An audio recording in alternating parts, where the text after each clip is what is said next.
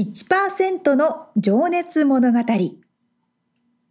海外に住んでいる日本人は日本人総数のわずかに1%この番組では海外進出や起業を果たしたビジネスオーナーや経営者また各業界のプロフェッショナルな方々へ対談形式でインタビューをしていきます。日本の未来を背負うグローバルなプロフェッショナルたちの仕事哲学とそこに燃える情熱に迫ります。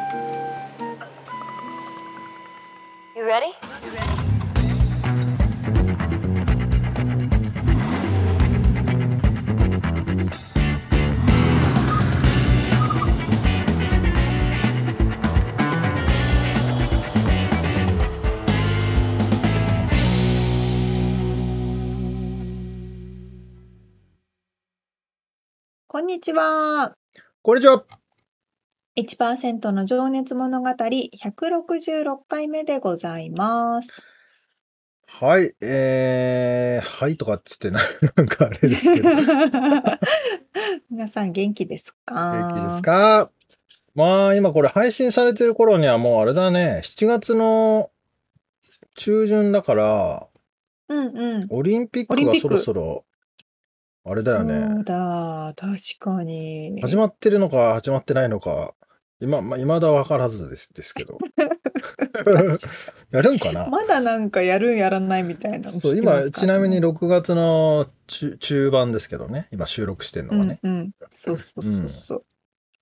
まあ、そのつながりの話をしようと思ったんだけど、やめて、うんこの間ね、バーベキューをしまして、うちで。おいいでほんで、あのー、チムニーって知ってる？沙織ちゃん。チムニー？うん。あのー、チムニーってあれ？煙突？そう。あの、チムニーといえば、まあ、煙突を思い出すんだと思うんだけど、うん。あのー、なんか、ファイヤーピットっていうか、なんかその、なんつうの、焚き火を、うんうん、た、た、焚き火をする場所で、場所っていうか、そのなんか、壺みたいなのがあって、で、そこの上にこう煙突がポヨンって出てて、まあ、外で、まあ、アウトドアで焚き火ができますよっていうものなのよ。え持ち運べるってことですあ、そうそうそう。で、まあ、バックヤードに置いてあって、そこでまあ火を、はいはい。あの、焚けるんですけど、焚き火ができるんですけど、いいですね。そう、それをね、俺、もうかれこれ5年前とか、もっと前かな、うん。に、あの、バンドをやってたメンバーにもらって、それをもう、いるとかっつって。くっそ重たいんだけど、それが。すごい死ぬ思いをして持って帰ってきて あのー、ずっと家に置きっぱなしで一回も使ったことがなくてさ。うっそ。あそう、あの、なんかよくわかんなくて、やり方が。で、ただ最近ちょっとあのバーベキューをしようって言ってした日が割と、えー、寒くなる、夕方、日が落ちたら寒くなる日で、うんうんうん。まあ冷えるんですよ。まあ海も近いっていうのもあるけど。そうね、そうですね。うん、でそこでまあ火を起こしたいとうんうん。思って、そのチムニーを使ってみたんですけど、いいじゃないですか。そう。めちゃくちゃいいんすよ。あの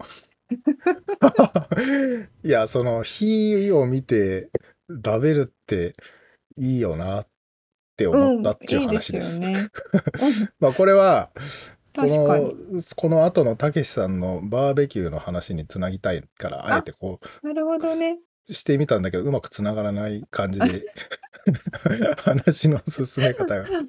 すごいなんか大事のようにみつさん言ってますけど、私もよくやってますよ、庭あ、そうですか。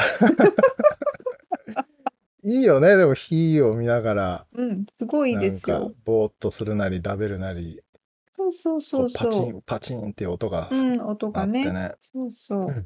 本当にみつさんが言ったように、ロサンゼルスってあったかいと思われていがちですが、うん。かなり海沿い夜すごい寒いのそう、で、そうなのよね。そう、焚き火して、さらに着込んで、夏でもみたいな感じですからね。うん、そう、だから本当にこの何、寒い、あの、最高気温と最低気温の差が激しすぎてね。ねうん、そうなんですよ。なので焚き火はいいですよね。そう、まあだからさ、焼肉で炭で焼肉を食うっていうのはさ、その焚き火をしながら飯を食ってるみたいなもんでさ、最高だよねっていう、つなぎを。したかったっていうことです。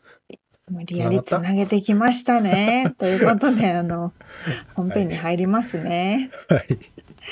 はい、えー、1%の情熱物語ではですね、い毎回あの一人の方のインタビューを4回に分けてお届けしているんですけれども、今回はその2回目です。ロサンゼルスで焼肉、ジャパニーズ焼肉グリルですね。光ジャパニーズ光バーベキューグリルですね。を経営されてます。オーナーシェフでいらっしゃる、えー、たけし高須賀さはい。んのお話ののえー2回目。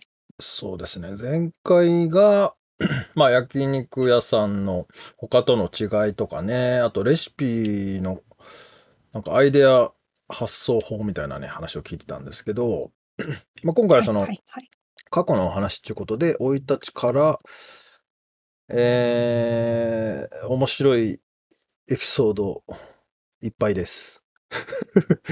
ではでは、早速はい聞いていただきましょう。はい。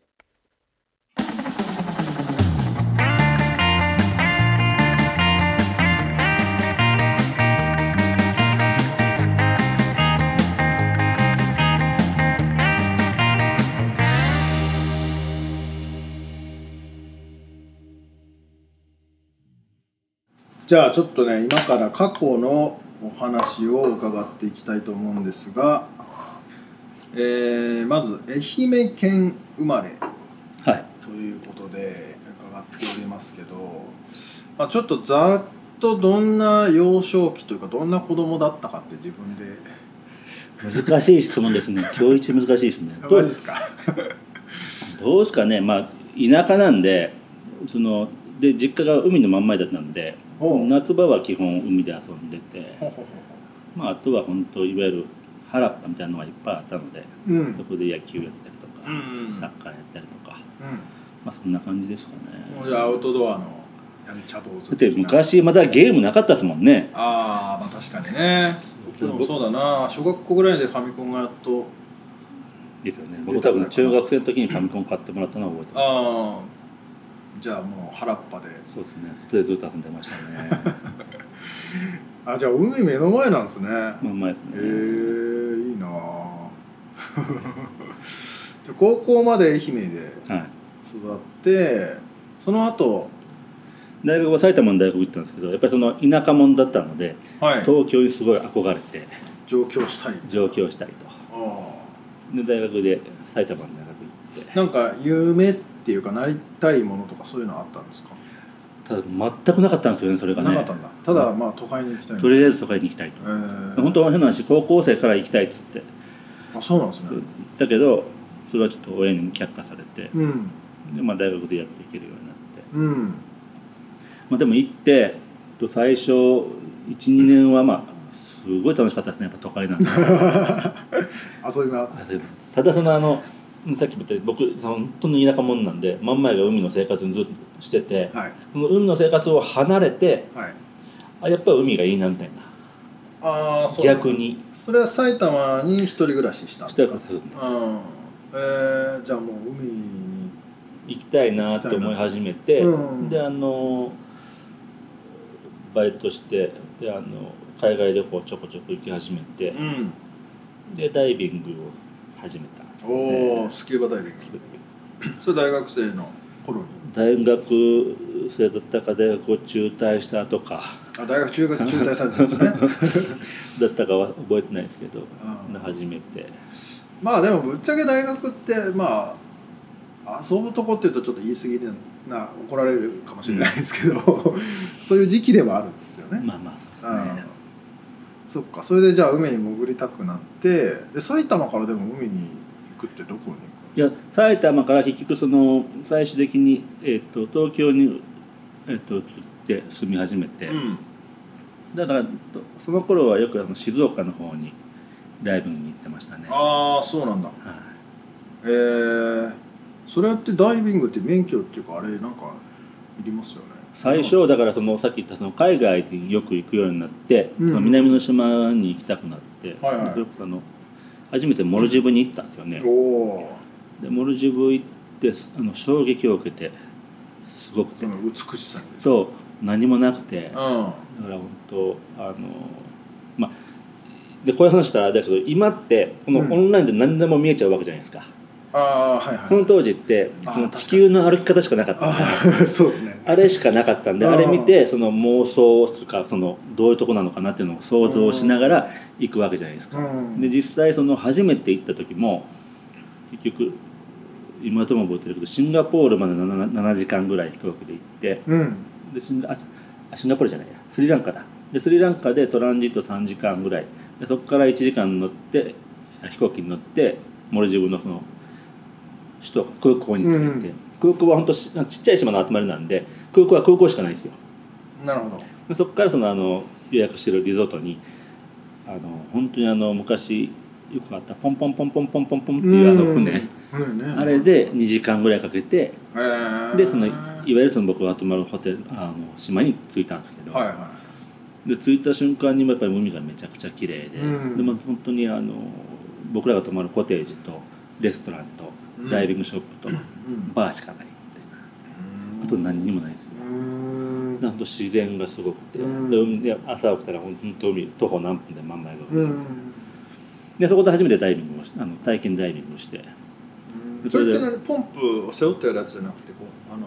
まあ、シュノーケリングはまだ普通にできるできるわけじゃないですか、はい。でもそのダイビングがしてみたくて、はい。ダイビングはその最初、まあ、体験ダイビングっていうのをあそうね。あのお願いして、はい。あのタンク背負ってあそうなんですね。でやったら面白くて。奥まで潜って。でもまださ初心者なんで、まあ、潜っても20メートルとかうん。30メートルとかあれでしたけど、まあ、楽しくて。へーどどう美しさに衝撃を受けたんですか？最初はね。へ こんなにいっぱいこんなになんていうか魚が見れるんだなみたいなやっぱりその僕らねさっきも言いましたけど実家の真ん前で見るのとは全然違うわけじゃないですか。まあでも愛媛の海も綺麗な印象っていうかイメージですけど。うんまあでもそんなあまのあさすがに熱帯魚とかはいないですもんね。そこはちょっと違う、うんねえ。でじゃあそこからもうスキューバにハマっライセンス取ってねいろんな海に潜ってみたいな。ねへえ最高に楽しそうですね。楽しかった そうか。でじゃあ、まあ、一応じゃあ大学で、まあ、中退されたとおっしゃってましたけど、はい。その後は？中退して、まあ、その時ずっとあの東京の寿司屋さんでバイトしてて、あお寿司屋さん。はい。まあ、それはあのあのウェイターですけど、うんうん。ウェイターでずっとバイトしてて。うん。でたまたまそこの人が独立するんでっていう話でうん。ちょっと手伝わへんかって言われて、うん。でそこで初めて包丁になったんですかね。おおその新しいその方がそうですこしたお店で。そうです。へまあでもまあいろいろあの大人の事情みたいなのもあって結局半年ぐらいで潰れたんですあららであの求人雑誌見てたら、うん。あのその客船の調理の仕事の募集が出てて。客船ってあのクルーズ船？そうですそうです。うん。だからそのあの世界一周回る。おおで面白そうだなと思ってはい。それに募集したら受かっちゃって。おお世界一周したんですかじゃあ。の、ね、ただ そのあの仕事がめちゃくちゃハードなんですよ。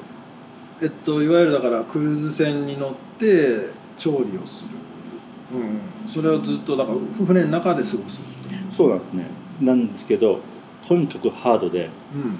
あの、まあ、ちょっと話戻りますけど、うん。まずそのじゃあ募集しましたあ募集で電話して、はいはい。あのしたらあの千葉駅構内で待ち合わせですと何時に、何時に来てくださいと、はい。で言われて当日はラフな格好で来てくださいと、うん。ラフな格好で。で僕はあの本当にバカだったんで T シャツ短パンで行ったんですよ、T シャツと短パン、うん。あラフな学校の。で行ってで 極みですね。で千葉駅 で待っててその時間になったら、はい。その会社の人が来てはい。あの、まあ面接の方って手挙げたらうん。100人ぐらい集まったんですよ。おお。全員スーツでたんですよ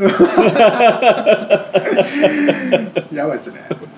でね。で結局そこでえっ、と11234時4時面接ぐらいまであったんですかね。えで結局100人中8人ええ。8人に選ばれたんです。よえすごい。やっぱりそのあの向こうもあのビビったんじゃないですか T シャツ短パンで。こいつバカかどっちかだってちょっとこいつ違う で受かってで同期が8人いたんですけど、まあ、そのその仕事がハードだったのの半年後にうん。もう僕一人しか残ってなかったんですよ、それ全員ちなみにでもその時にたけしさんが調理経験っていうのは半年しそのかそのその半年ですよ半年だけ。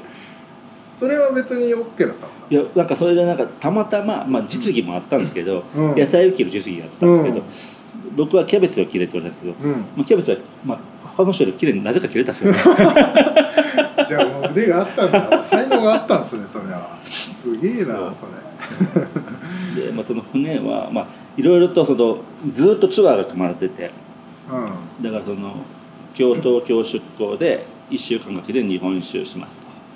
うん。で東京に1週間後帰ってきて次は神戸移動して神戸から今度はあのアジアを回りますのではそのツアーがずっと組まれてて。で1年間ぐらいあの乗るんですけど1年間乗った間に1週間ぐらい休みがあったのかな、いうん。1年間のうちに1週間、はい。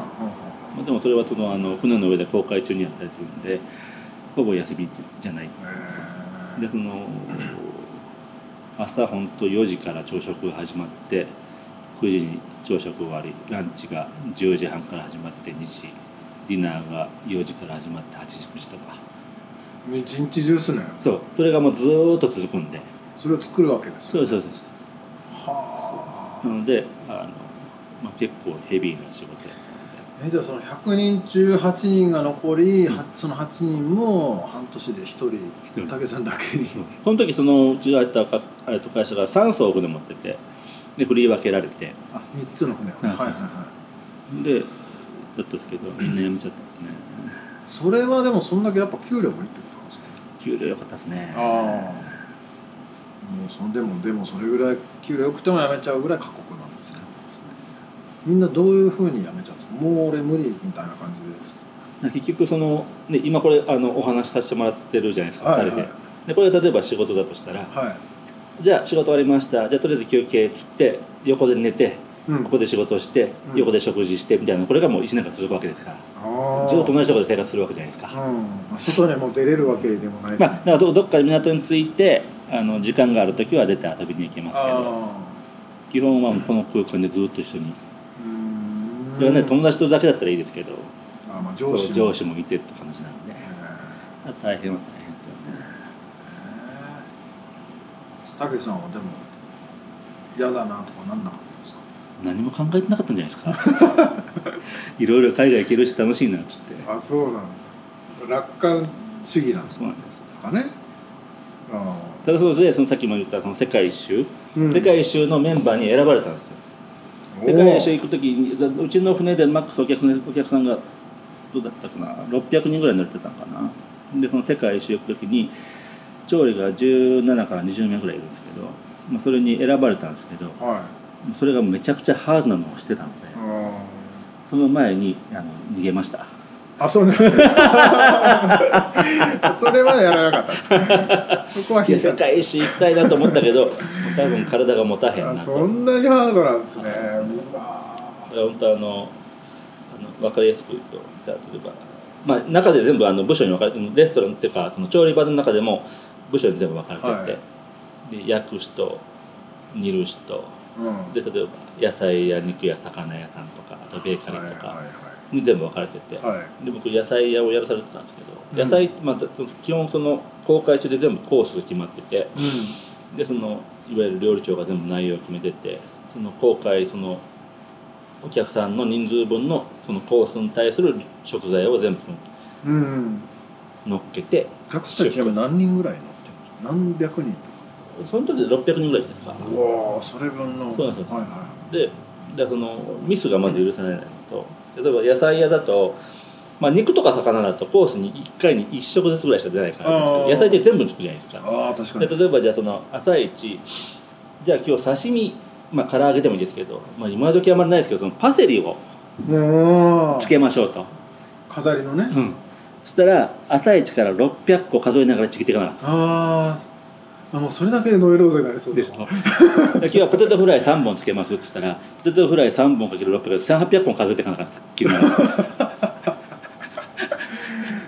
あの機械とかが数えてくれるわけじゃないですそうそう。よねだからおかげさんで数を数えるのは強くなりましたけど。うわそれ何時間もかかりますよね。それだけでまたまあ大変ですよねはあそれでまあなんだ何かが傷んでてもいけないしとか。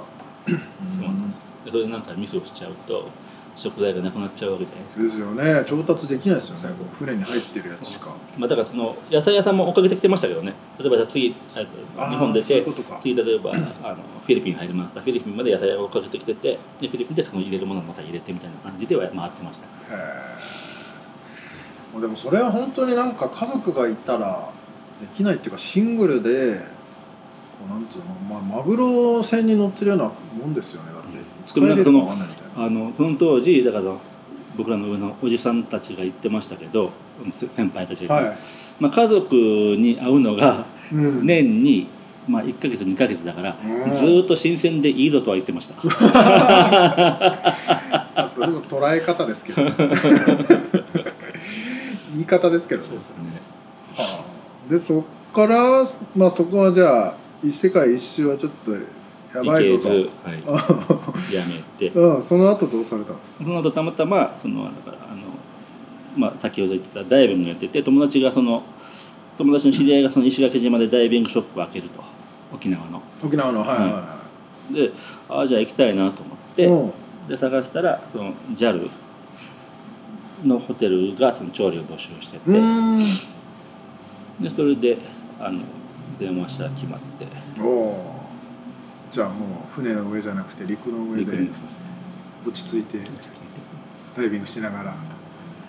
と思ってその石垣島にああのあ就職されたはと、えー。それは何年ぐらいいらっしゃったんですか？い石垣島は丸3年いたんですかね、えー、なんか結構でも楽しそうだな。22、3ですかその時はだから25から28ぐらい見た20あー。そう2628ぐらい見たんで。すうーね、ん。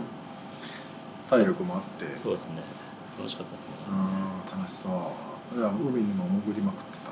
そうですね。やることがないんですね。島だと、まあ、リゾートですもんね、うん。リゾートですよね。そうですよね。そうですよね、まあ、確かに海と、まあずまあ、たまに来る分にはいいけどずっとそこにいると。確かにやることなくなりそうですけどだから本何やってた当んですか？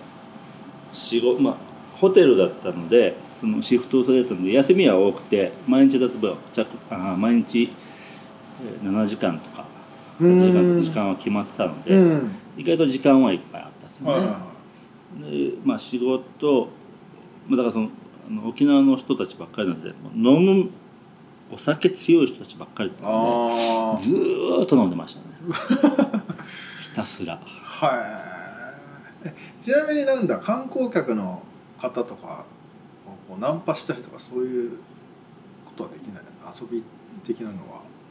まあまああのななかったとは言わないです。なんかそれが楽しそうなイメージだったんですけど、うん。あんま突っ込まない方がいいかなそこは。じゃあもうひたすら酒を飲みそうですね。仕事か飲むか海行くか。仕事をしてまあいい生活ですね。でそこから今のアメリカに来たきっかけみたいなのちょっと伺いたいんですけど。そこでえっとまあ、はい。あの うちのかみさんと知り合っておで、えっと子供ができて。職場でですか？そうですね。うちのかみさんがだからあのリゾートのバイトで来ててああなるほど。へそれえで知り合って、うん。で子供ができて。ただその沖縄、まあ、ゆっくりしてて僕も今でも本当はあのいつか戻ってみたいなと思うとこなんですけど、うん。ただその生活をしていくのにあの所得は低いし、うん。まあ、大変は大変なんで,、うん。で一回じゃあ実家に戻ろうかなと。で一回愛媛に戻ったなるほど。で愛媛に戻って仕事を探してる時にたまたまあのこっちのあのウエスト LA にあるお店の人がどウエストロサンゼルスですね。はい。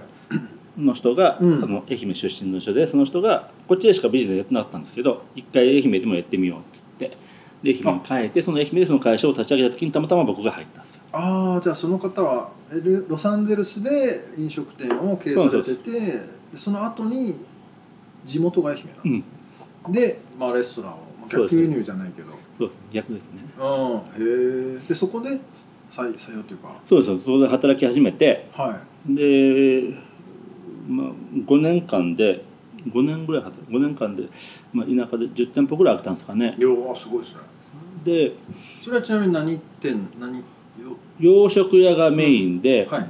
であとそのお好み焼きだったりとか中華のお店だったりとか。あ結構じゃあいろんないろいろやってましたねであのアメリカの店舗もあの見に行ってくれみたいな感じで、えうんうんうんうん。で来始めて。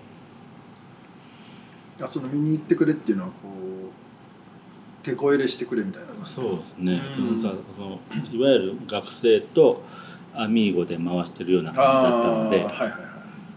ちょっと行ってみてメニューだったりとかああまあ、おかしくなってるところを直して埋め直しをして立て直しじゃないけど。うん。へえそれでじゃあまあでもそれまでに海外経験は何回かあったのっていうか、まあそうですね。海外は行った旅旅行は行ってたので。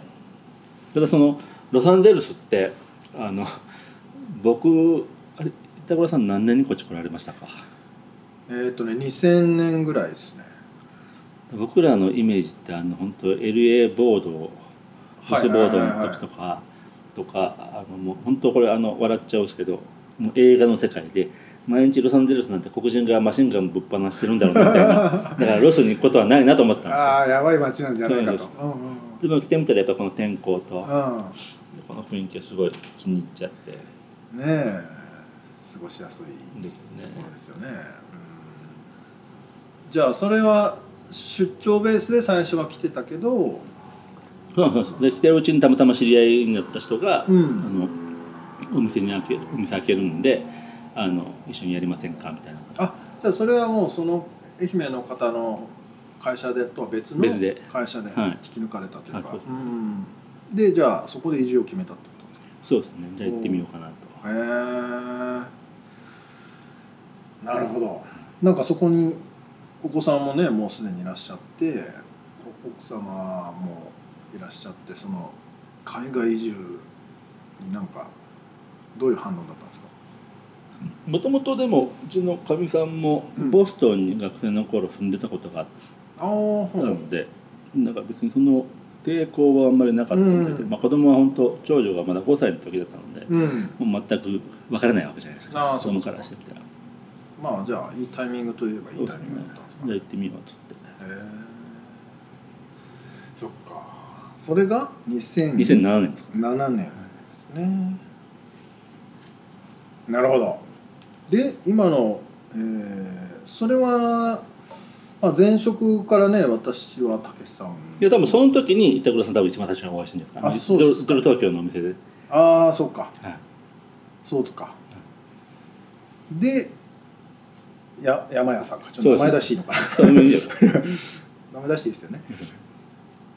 そうですよね。あそっかそっか。本当に長い間お世話になっております。いやとんです。そうね、僕は広告営業で僕はうろうろうろうろいろんなとこ行ってましたんで。そうですよね。その時ですね、でそのここの、えーまあ、前に、えー山屋さんという焼肉屋さん、はい。これはでもあのーそうか。最初は名前違ったんですね。最初名前違ってましたね、は同じ山屋がやってましたけど違う名前で焼肉屋さんをやってたので、はそこに入って。いはい。でちょうどでもそこ入って半年後ぐらいにその日本でちょうどそのいわゆる明太子高菜食べ放題のレストランを山屋さんも展開し始めてたのでなるほど。それをじゃあこっちに持ってきてみようと、うんで変わったのが2010年とかな。うんいや本当これねロサンゼルスにいる方はみんなお世話になっているというかね。山屋の明太子食べ放題っつうのはね唐揚げとかも超うまくうまいしね。もつ鍋も美味しかった美味しいですね。ですね。今今もあるし。じゃあその辺をじゃあたけしさんがいる間にこう仕掛けていったっていう部分もあるんですか？どうですかたまたまだからその話をしまあその山屋の社長とか会長とかとその話こっちに持ってこよううん。という話になって、うんただその最初はその日本からあの例えば焼肉のタレだったりとかはい。元鍋のスープだったりとか、うん。そういうものを全部空輸して持ってこようって言ってたんですけど、それがやっぱりなかなかうまく流通がいかなくて、うん。でこっちでそのじゃあどうしようかみたいな。でそういうのをあの全部あの任せていただいてああじゃだったりとか。あその味付けからもうゼロから作るっていうところ。へえなるほど。そうなんですね。はあ。なんかじゃあそこで結構あの独立っていうことは考え始めた時期。どうですかね。まあその時はその時でやっぱりそのまあ楽しかったですけどね、うん。まあ、いつかなんかできたらなとは思ってました。けど、うん。いやーよく覚えてますよ。でもあの本当になんかいつもねそこにもつ鍋やらなんやら食べに行くとたけしさんの顔が向こうの方にあのちょっとだけ窓があってね見えるんですよね。そうなんですよね。いるなーっていう。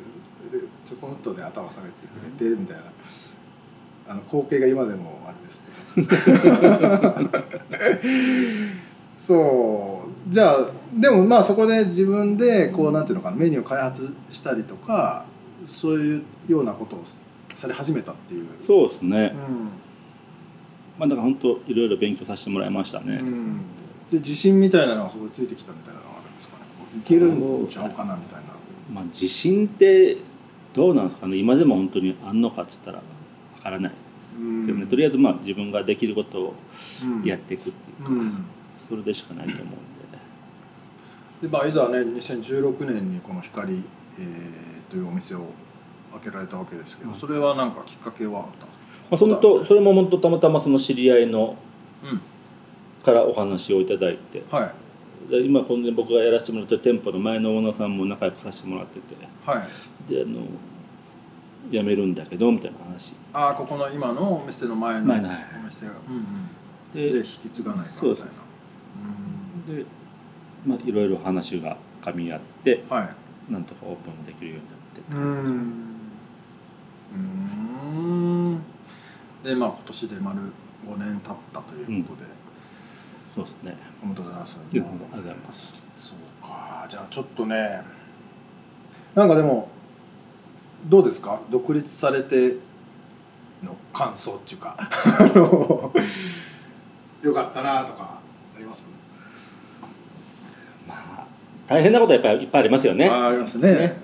まあ、でもやらないとわからないことばっかりなので、うんはい。まあ、やってみて。ね言っててやらないよりかはうん。やってみて。うん。まあダメなのかいいのかは別として。うん。楽しいのは楽しいですからね、うん。いやまあ僕も実はあの独立したのが2016年で同じ時期なんですよね。はい。でやっぱ不安はやっぱじゃないですけどめっちゃ不安ですね。なくならないっていうかこれいつなくなるんやろうとかいついつも思いますけどずっとなくならないよって言われますけど。レストランもだからその僕らの先輩の人たちって個人経営の方多いですけどは今やっぱりいろんなものが値上がりしてて、いはい。ね、このさっきも一番冒頭でも話しましたけどこの辺日本人が多いはずですけど、うん。まあ、日本人日本食レストランも多くてただその個人店っていうのがもう少ないですもんね。ああそうかそうか。もう少し母体がちゃんとしてるチェーン店とかが。大手の会社ばっかりなんでですね、まあ確かに、まあ、でもなんとかやっていけてるからまあいいのかなとは思いますけど、いや本当にもう人気店というねあの誰もが認めるお店だと思うんですけど。じゃあちょっとね仕事の今から掘り下げをはい。していきたいと思います、なん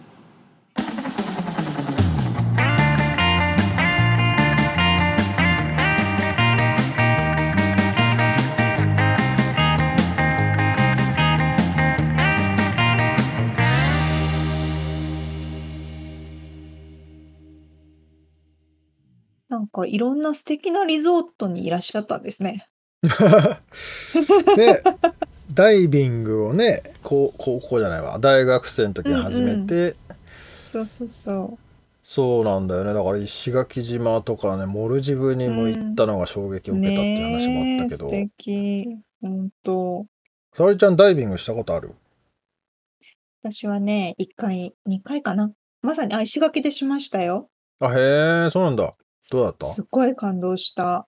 えみつさんは？え石垣島ってことはじゃあそたけしさんとかすってる可能性があるってこと？それいつ頃だ？いつ頃の話だ？これ待って、ここに書いてあるの見ますけど、これ1999年って書いてあるんですよね？石垣島。ああちょっと違うか1999年の私10歳です、まだ。あそうなんだねうん。ち ょちょっと時代が っと時代が違います、ちょっと若干ね。失礼しました。あります？いやないんですよ。俺ああ、のそうなんだ。シュノーケリングってぐらいはあるけどねそのあの何？この。うんうん。ボンベつけないで、そうそうそう。んうんうん。う。そうだからどんな感じなんだろうって思うんだけど。なんか、こう違う世界に行って、うん。もうすぐに戻ってこれないんですよね。肺の、はいはいはい。なんだろう、酸素の関係があるから、だからもう中に入ったら、うんそうそうそうそう、もう中に入ったらそれっきりっていう。それき 急に上がれないあー上がっていうちょっとりたくても怖さ上がれないっは。ていうね。そうそうそう、あるど。けど、もうね音がシーンとしててね。なんかねだから本当になんか人生変わるよみたいなこと言う人もいるしね、すごいわかりますね。へえそうなんだね。なんかでもモリ、ブとかで潜ったら全然違うんだろうな。うーん。ねそっえか。いやーでね。で、そんなこんなこんなこんなで、ロサンゼルスにね、移住されて。そうあとそのクルーズ船で働いてたっていう話が面白かったんだけどね。あのすごいな、いろんな。ーなんだ。まあその前に T シャツ短パンで面接に行ったっていうのもね。あのまあ実はね俺もあるんですよ。あのなんか、ちょっとミツさんと被るとこ多いですね。あのまあいいやその話じゃやめとこうか。えーえそうでもさ600人分の調理って想像するとすごくない？だって10人とか親戚が集まってとかの時もすごい大変じゃないですか。そうだって普通に友達呼んで6人ぐらいで飯食うっつったってもう結構パニクってるからね。確かに。そうですよね。Oh my goodness. ねえそれでさずっと家に帰れなくてさ上司と同じ空間にいたらさ ノイローゼになりそうななるなるなる。やばいよねしかも狭い空間でね。そうでどこにも逃げ場がないわけじゃん海だからそうそうそうそう。海で。くるっと回ってまた戻ってきちゃうからね。うん本当よ、すごいな。すごいよねうん面白い経験をされてますね。ちなみに明太子食べ放題の山屋さんは、沙織ちゃんはご存知ですか？もちろんです。ねえやっぱ皆さんお世話になっているそうなんですよ。そうそうそうそう。そうそこを経て独立をそうなんですね。知らなかった。そう僕はその頃からねすごく、うんうん。まあ、前職でもお世話になっていてああ、そうあだったんですね。のまあ、お店でもすごくよくしてくれていつもうーん。なるほど面白い、そっか。うん2016年にオープンしたんですね、光バーベキューさんはね。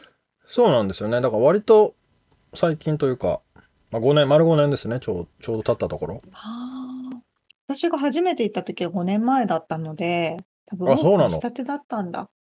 そうだねその前は、うんうんまあ知ってる人は知ってるけどガジャっていうお好み焼き屋さんがうん。あ、確かあったんだよねい。ええそうなんだ。うあれ違ったっけな？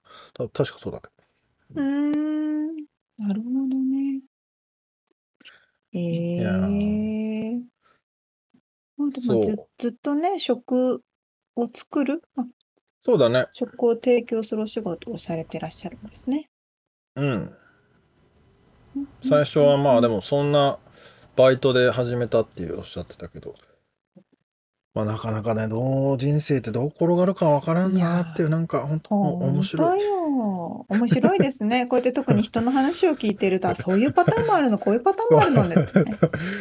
そうだよね。本当面白いですね。で、次回は？はい、えー次回が、その、まあ、もうちょっとね、この仕事に対する、あの、掘り下げで、あのーまあ、そんなね、あのー T シャツ短パンで、こう、面接に行っちゃうような方なんですけど、やっぱり食に、料理に対してのこだわりがね、あのーあったり、まあ、そのレシピのことのお話とかね、はいはい。うん。えー、なんだろうな。まあ、あと、モチベーション？ああ。その辺をね、伺っております。はい、楽しみにしております。はい。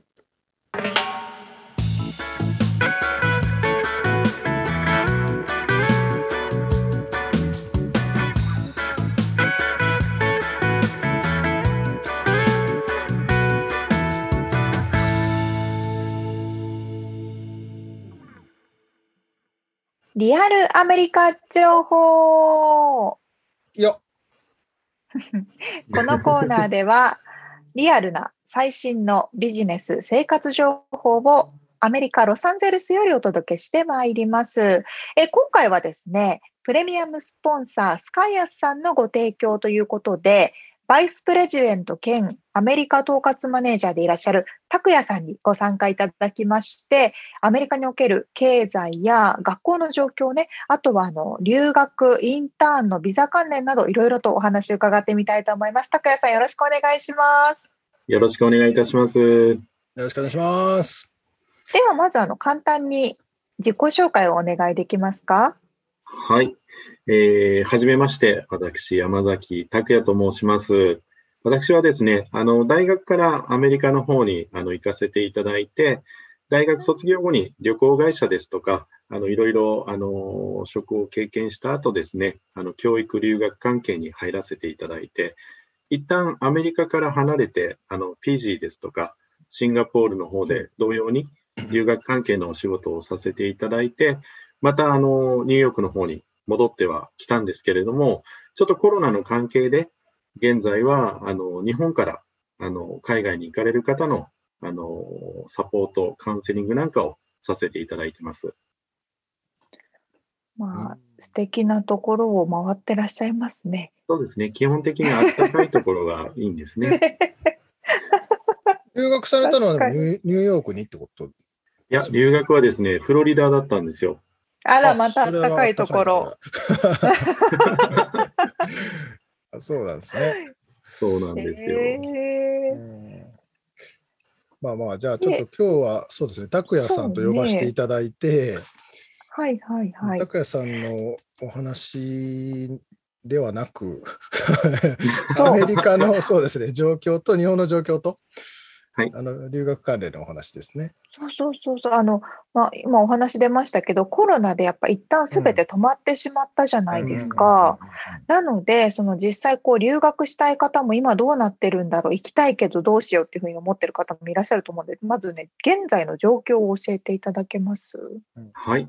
そうですね。今現在、アメリカのあの留学ですとかインターンシップに関してなんですけれども、あの逆にですね、アジアですとか、オーストラリアですとか、なかなかあの渡航許可が出ない国が増える中で、アメリカだけが渡航ができる国になりつつあるんですね。あ今現在ちなみに2021年のえー7月、あ6月終わりぐらいなんですけど、そういう状況なんですね。うんそうなんですよ。あのまあ、ビザを取れ、学生ビザを取ればカナダなんかも行けたりするんですけれども、なかなかワーキングホリデービザであの渡航ができなかったりとか、もちろんオーストラリアなんかもワーホリは全然渡航ができない状態なので、はいあ。のアメリカだけがですねあの、まあ、学生ビザを取った留学も可能ですし、インターンシップも可能な状態ですね。で、各大学さん、協定校なんかを持っているあの日本の大学からアメリカの大学にあの例えばワンセミスターだけ留学される方なんかも、もずっと去年はキャンセルだったんですよ。ただ、今年の秋学期から、あの、いはい認めて大学から送り出しているところが増えてきてます。へえ、あ、じゃあアメリカはコロナ前に戻りつつあるって感じです？そうですね。あの、だいぶと、やっぱりあの、ワクチンの提供であったりとか、あの、まあ、住人の方がどんどんあの接種されて安全、日本よりも安全だというイメージがつきつつあるというか、うんああ、よかった。ね、留学生の方にからしたらね、や待ちに待ったって感じですよね。そうですね。もう去年なんかは、大学3年生、4年生なんか休学される方がほとんどで、やっぱりあーえ、オンラインに卒業しそうそうそう、オンラインになってしまうし、卒業しても就職がなかなか難しかったりするんで、か。えー、なるほど。うん、だから遅らせるために休学はするんだけれども、普通休学をされると留学とか、なんかちょっとその時間を有効に使いたいって方が多かったんですけど、うん。それさえもできない状態だったんですけどうん、今はあの、まだね、あの、日本国内の就職状況ってあんまり良くなってないので、4年生、3年生なんかは1年間休学して、海外に行ってみたいっていう子たちがすごく多いですね。わあなんかちょっと嬉しいニュースですね。そうね、アメリカに若い子が増えるずっと暗いニュース。そうそうそうそう。じゃあ、えー他の国に行けないから、アメリカにへの、こう、なんていうのかな、い意識が、を向けてる人が増えてるってことなんですかね。そうですね。やっぱり1年間オンラインでやっぱり、あの、海外の授業を取ったり、り交流をされたりっていうことが、だいぶと一般化されてきたんですけれども、うんどうしてもやっぱり渡航する経験っていうのはオンラインではうんなかなかできないっていうのがあって、あの、まあ、今年はもうだいぶ良くなってきたから行きたいっていう方は、うんうなぎ登り中ですね。わあ。あの今までいろんなあのインターンの方にインタビューさせていただいていたんですけど、あの拓也さんから見てのちょっとこう目線の意見をい欲しいなって思うのが、こう、いろんな場所を見られて、それぞれの方、まあ、どこがいいとかっていうのもその人によると思うんですけど、アメリカ内の場所、なんかこう、おすすめの場所というか、この人にはこういうところが合うよとか、そういうなんかアドバイスとかあります？そうですね。あの、すごく難しい質問ですね。あの、インターンシップ、短期間ですとか、そういったものであれば、どの国でも、あの、その方の求めるものに合わせて、ニューヨークであるとか、もし、あの、将来は欧米系のマーケット関わるあのビジネスをしてみたいとかあの考えている方だったら、ニューヨークとかおすすめですし、アジア系のビジネスに携わりたいっていう方だったら、やっぱりシンガポールとか外せないですし、最近ベトナムとか、あのマレーシアとか、あのあたりも急成長されてますし、IT 系だとやっぱりインドですとか、あのうん。バングラディッシュとか、あの結構ですね、オフィスはシンガポールだとか、日本だとか、あのイギリスだとかアメリカにあっても、実際にこう働かれるエンジニアの方たちがいらっしゃるのがインドとかバングラディッシュっていうところも多いので、うんうんうん IT 系だったらですね。なので、あのまあ、国にこだわらず、やりたいことを中心に国を選んでいただいた方がいいのかなと思います。ただ、ビザの問題はやっぱり出てくるので、うん日本の大学生の方ってやっぱり他の国の大学生の方と違って将来の夢イコール自分の大学の学部になってない方がほとんどなんですよ。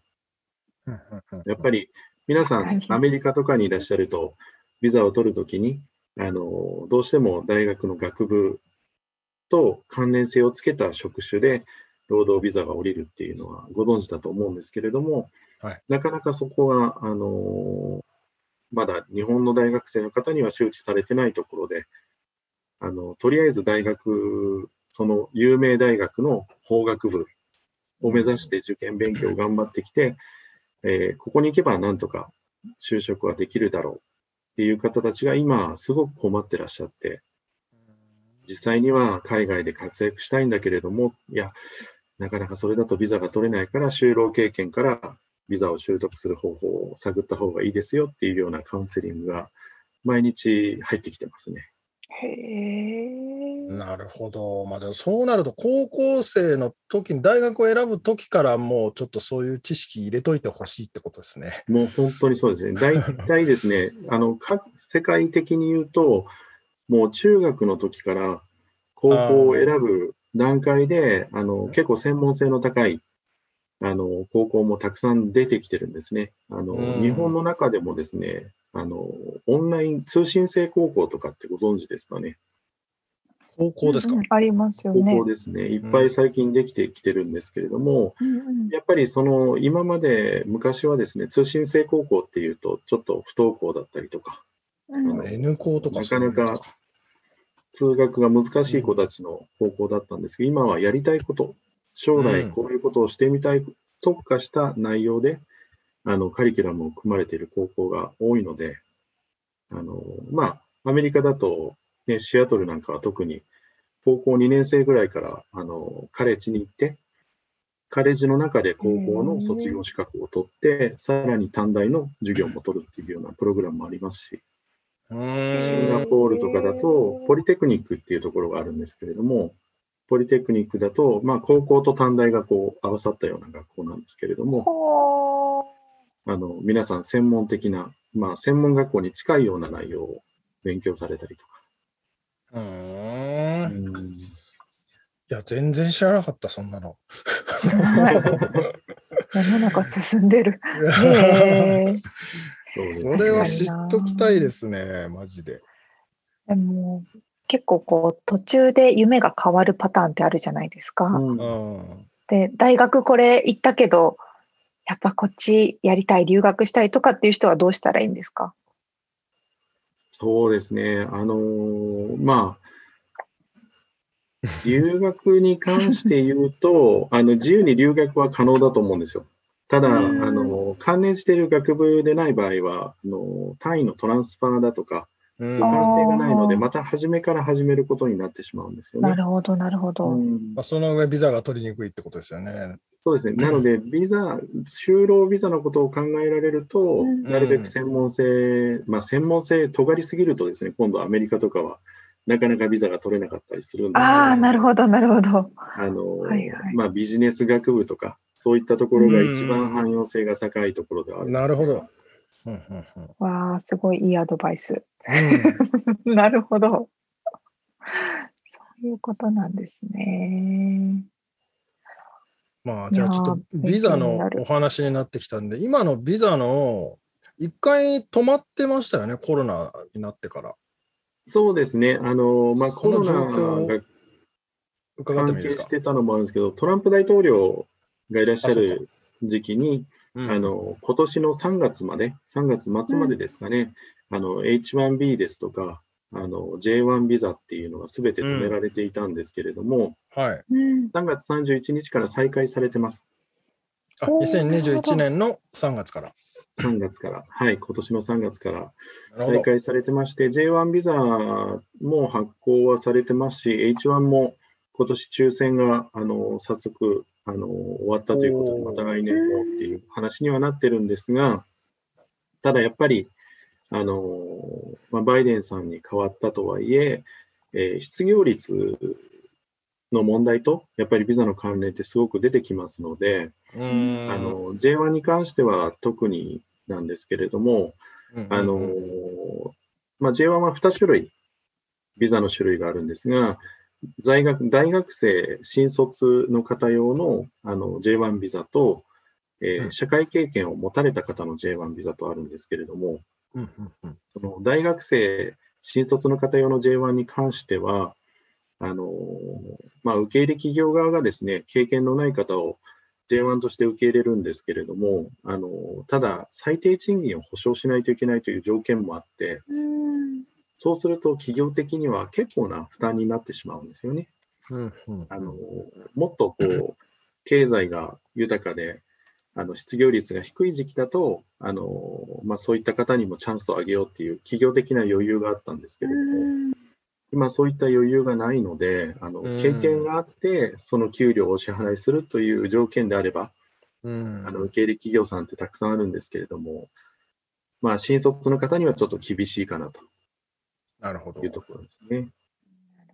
なるほど。まあ、その受け入れ側の企業さんもちょっと今苦しい時期でもあるというそうですね。あの、良くも悪くもテレワークが進んでしまって、うん。まあ、ロサンゼルスとかもそうだと思うんですが、ニューヨークは特にですね、家賃がすごい高いうん。土地柄ですね、あの、まあ、この時期に、あの、皆さんテレワークになってしまったので、オフィス必要ないんじゃないかうん。ということで、皆さん解約されて、あの、まあスカイアスのニューヨークのオフィスが入っていた、あの、レントオフィス、貸し入りがあったんですそこも、あの、縮小されてしまって、皆さんも出てってしまったので、うちもちょっと引っ越しをさせていただいたんですけれども、ううん。ん。うん。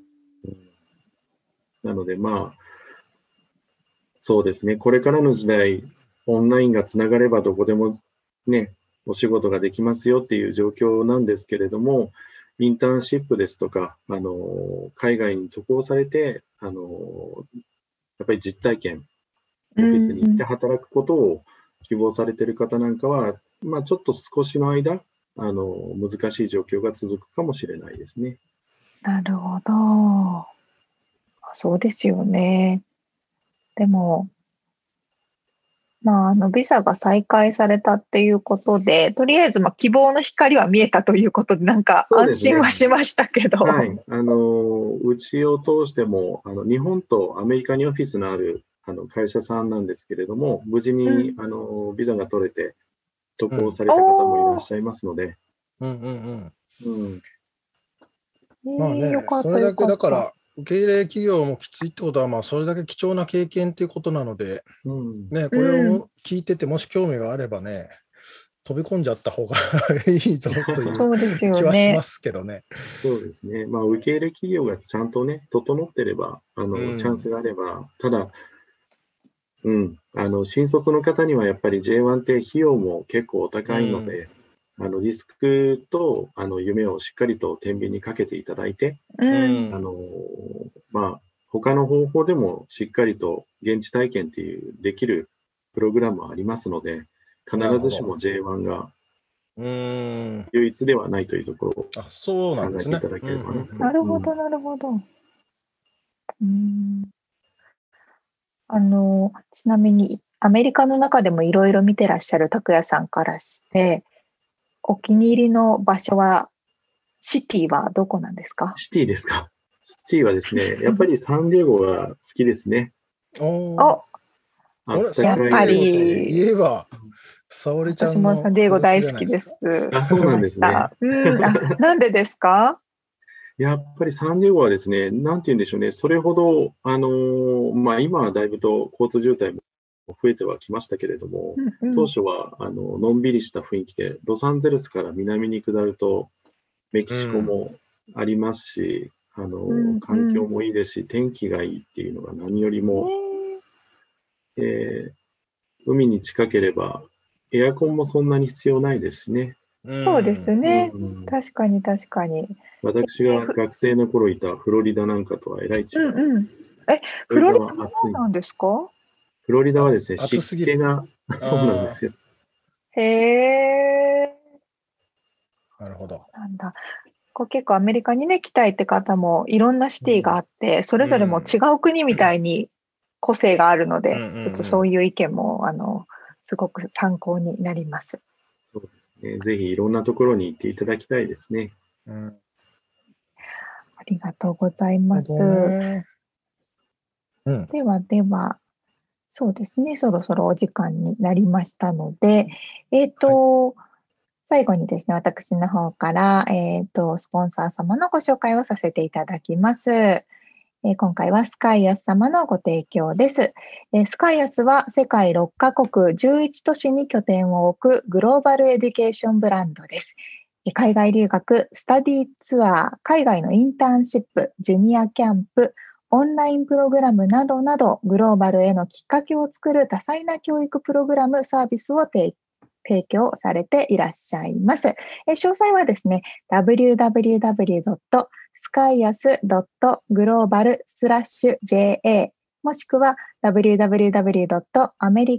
www.america-intern.com にてご覧いただけます。ということで、本日は拓也さんにお越しいただきました。ありがとうございました。ありがとうございました。ありがとうございます。以上、リアルアメリカ情報でした。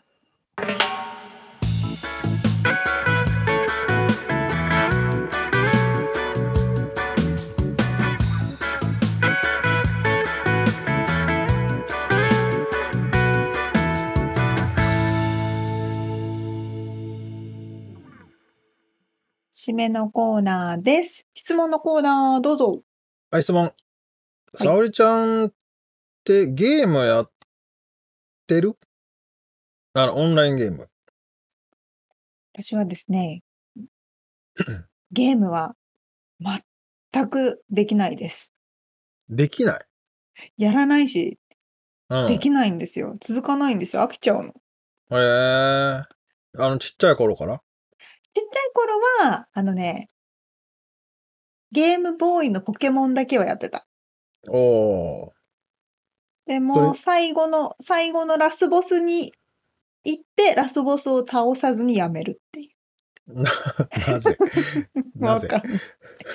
え、ミッツさんもやらないですよね？そうなんだよ。そしたら話終わっちゃうな、これ。